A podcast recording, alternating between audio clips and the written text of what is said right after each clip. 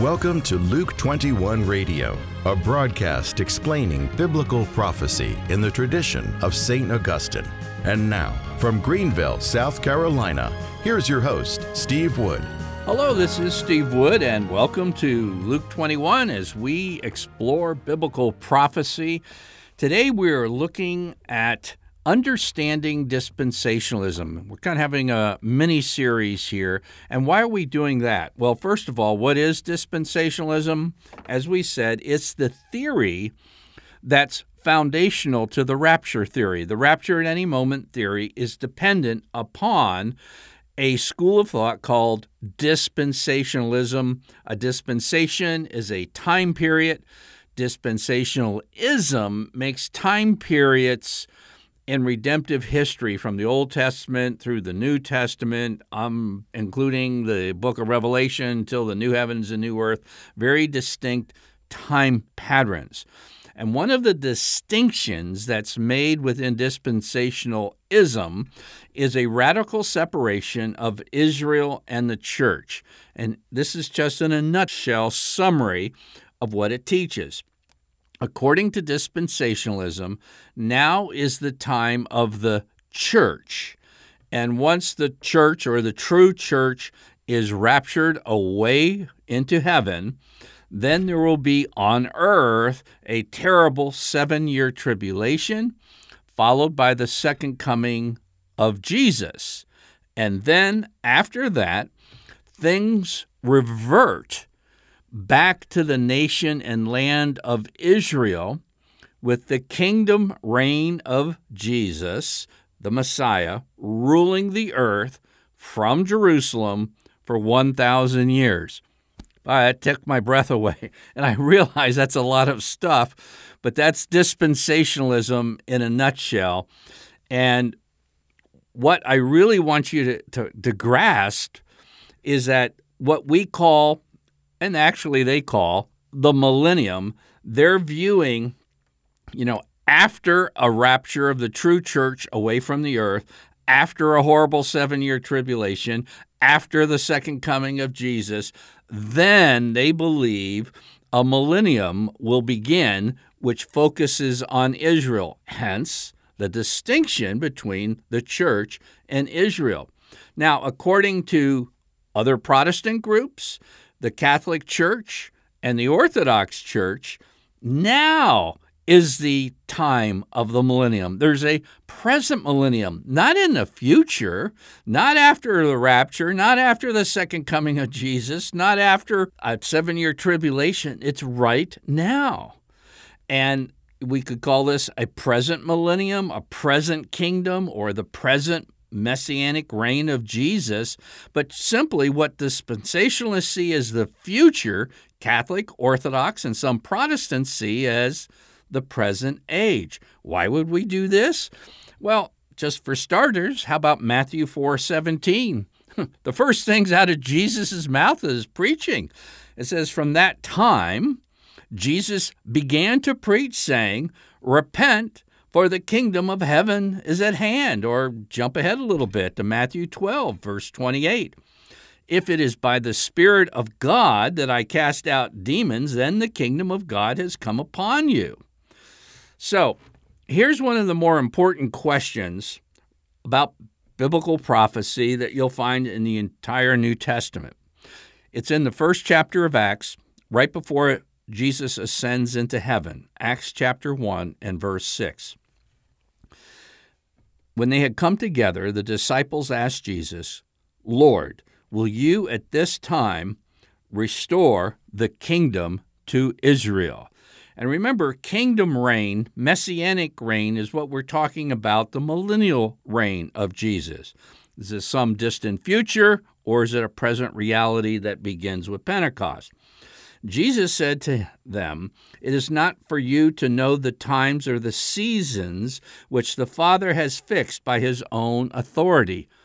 But, verse 8, you shall receive power when the Holy Spirit has come upon you, and you shall be my witnesses in Jerusalem and in all Judea and Samaria and to the ends of the earth. Now, they were thinking of a restoration of a kingdom like Old Testament Israel or what we consider the Holy Land today. And Jesus, by his answer, is expanding their vision for what the Messianic kingdom would be. It says you're going to start in Jerusalem, you're going to go to Judea, Samaria, and then you're going to go to the ends of the earth, empowered by the Holy Spirit to do this. And actually, this is the supreme Jewish promise that God, it says in Genesis 12 to Abraham in verse 3, I will bless those who bless you, and him who curses you, I will curse, and by you all the families of the earth shall bless themselves. So, right after this important question, will you at this time restore the kingdom to Israel? And he says, well, it's going to be just a little bit bigger than what you had in mind. It's going to be the whole world. But then it says in verse 9, and when he had said this, as they were looking on, this is continuing the, the very time they're together, he was lifted up, and a cloud took him out of their sight. Well, you might say, well, where did he go? And just imagine we're a film crew. And so, you know, shot one would be the filming of Jesus ascending to heaven in a cloud. But everybody's wanting to know well, where does he go? So we, then we take a second shot from heaven. And from that shot, we look, or for that shot, we look at Daniel chapter 7, verses 13 and 14. And I saw in the night visions, and behold, with the clouds of heaven, there came one like the Son of Man. And to him was given dominion. This is a kingly term, and glory and kingdom that all peoples, nations, and languages should serve him, and his dominion is an everlasting dominion, and his kingdom one that shall not be destroyed. The millennium, the reign of the Messiah, the worldwide rule of the Messiah began right here on ascension, kind of like I, I wish Ascension, which is on a Thursday, was still given great recognition. Should be about 20,000 times more important than July 4th. And that's not saying July 4th isn't important, but Ascension is very important. And the idea is this is the Messianic kingdom. So Acts begins with this question about the kingdom. And then you see the disciples going out and spreading the gospel. For instance, in the middle of Acts, we find this. This is great. Acts 17 6. And these men who have turned the world upside down have come here, and they're acting against the decrees of Caesar. He's, Caesar thought he was king of the world, saying that there is another king, Jesus inherent in the gospel proclamation is the rule of Christ. This isn't something that's going to begin in a future age. This began with the ascension of Christ into heaven. And then you find at the very end, very, very, very end of Acts, uh, St. Paul's in Rome, the capital of the known world. And what's he doing? It says in Acts 28 31, what's he doing?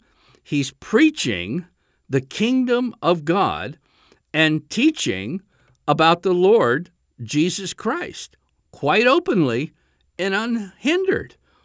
Now, only God would come up like a plan like this. Okay, Jesus is now king of the world. With his ascension, he is formally installed as the messianic king of the world. This is everything that the Jewish promises had been waiting for. And so, obviously, if he is going to exercise his reign, there's naturally going to become a conflict between a man named Caesar, who thinks he's still the king of the world, and the Son of Man, Jesus Christ, who has now been formally installed as the king of the world. Now, God doesn't need armies and all this type of thing to establish his reign. he has a man who actually uh, was quite strongly in opposition to the message of Jesus Christ. I'm talking about St. Paul. He becomes the mouthpiece for spreading the gospel amongst the known world. This is St. Paul was so critical in getting that gospel out outside. When it moves out, he goes. He goes nonstop, endured all kinds of things. But he comes into the capital not in a limousine and flying in on Air Force One and all that type of thing. No, he comes as a prisoner. And in the meantime, he had been shipwrecked and everything else on the way. And here he is. He's locked up by the Praetorian Guard. And what's the Praetorian Guard? Praetorian Guard were the guards uh, adjacent to or part of the Capitol complex. It was Caesar's complex, Caesar's guards. And very interesting.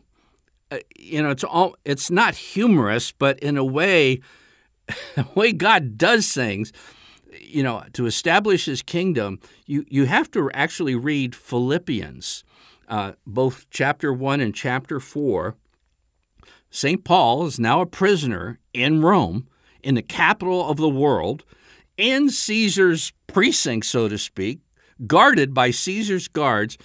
And St. Paul writes this in the first chapter of Philippians, verse 12 I want you to know, brethren, that what has happened to me, imprisoned, persecuted, shipwrecked, as a prisoner in Rome, has really served to advance the gospel so that it has become known throughout the whole Praetorian Guard, that's the imperial guard of Caesar, and to all the rest that my imprisonment is for Christ.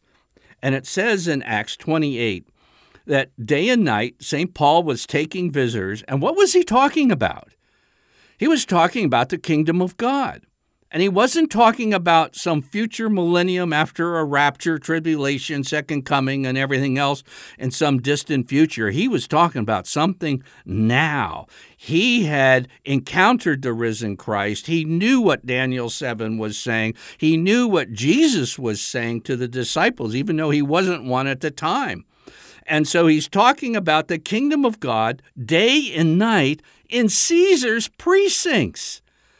And then you have this at the very end of Philippians chapter 4 and verse 22. All the saints greet you, especially those of Caesar's household. Now, just like there's all kinds of employees running around the White House and the Capitol building and everything else, well, you can imagine some guard has been watching Paul, you know, on his shifts for several weeks, and he comes home and he said, "Honey, you wouldn't you wouldn't believe this guy we have locked up. He keeps talking about a new king of the world named Jesus and that he forgives sins and he's establishing a kingdom on earth where there's going to be justice and everything else and it's just changing people's lives. And all the saints greet you especially those of Caesar's household. The gospel had penetrated the precincts of the king of the world by the new king of the world. The millennium is a present millennium, not something by and by. So, I'm Steve Wood, your host. You've been listening to episode 332 of Luke 21, but there's a whole lot more to come regarding understanding Israel and God's promises to them.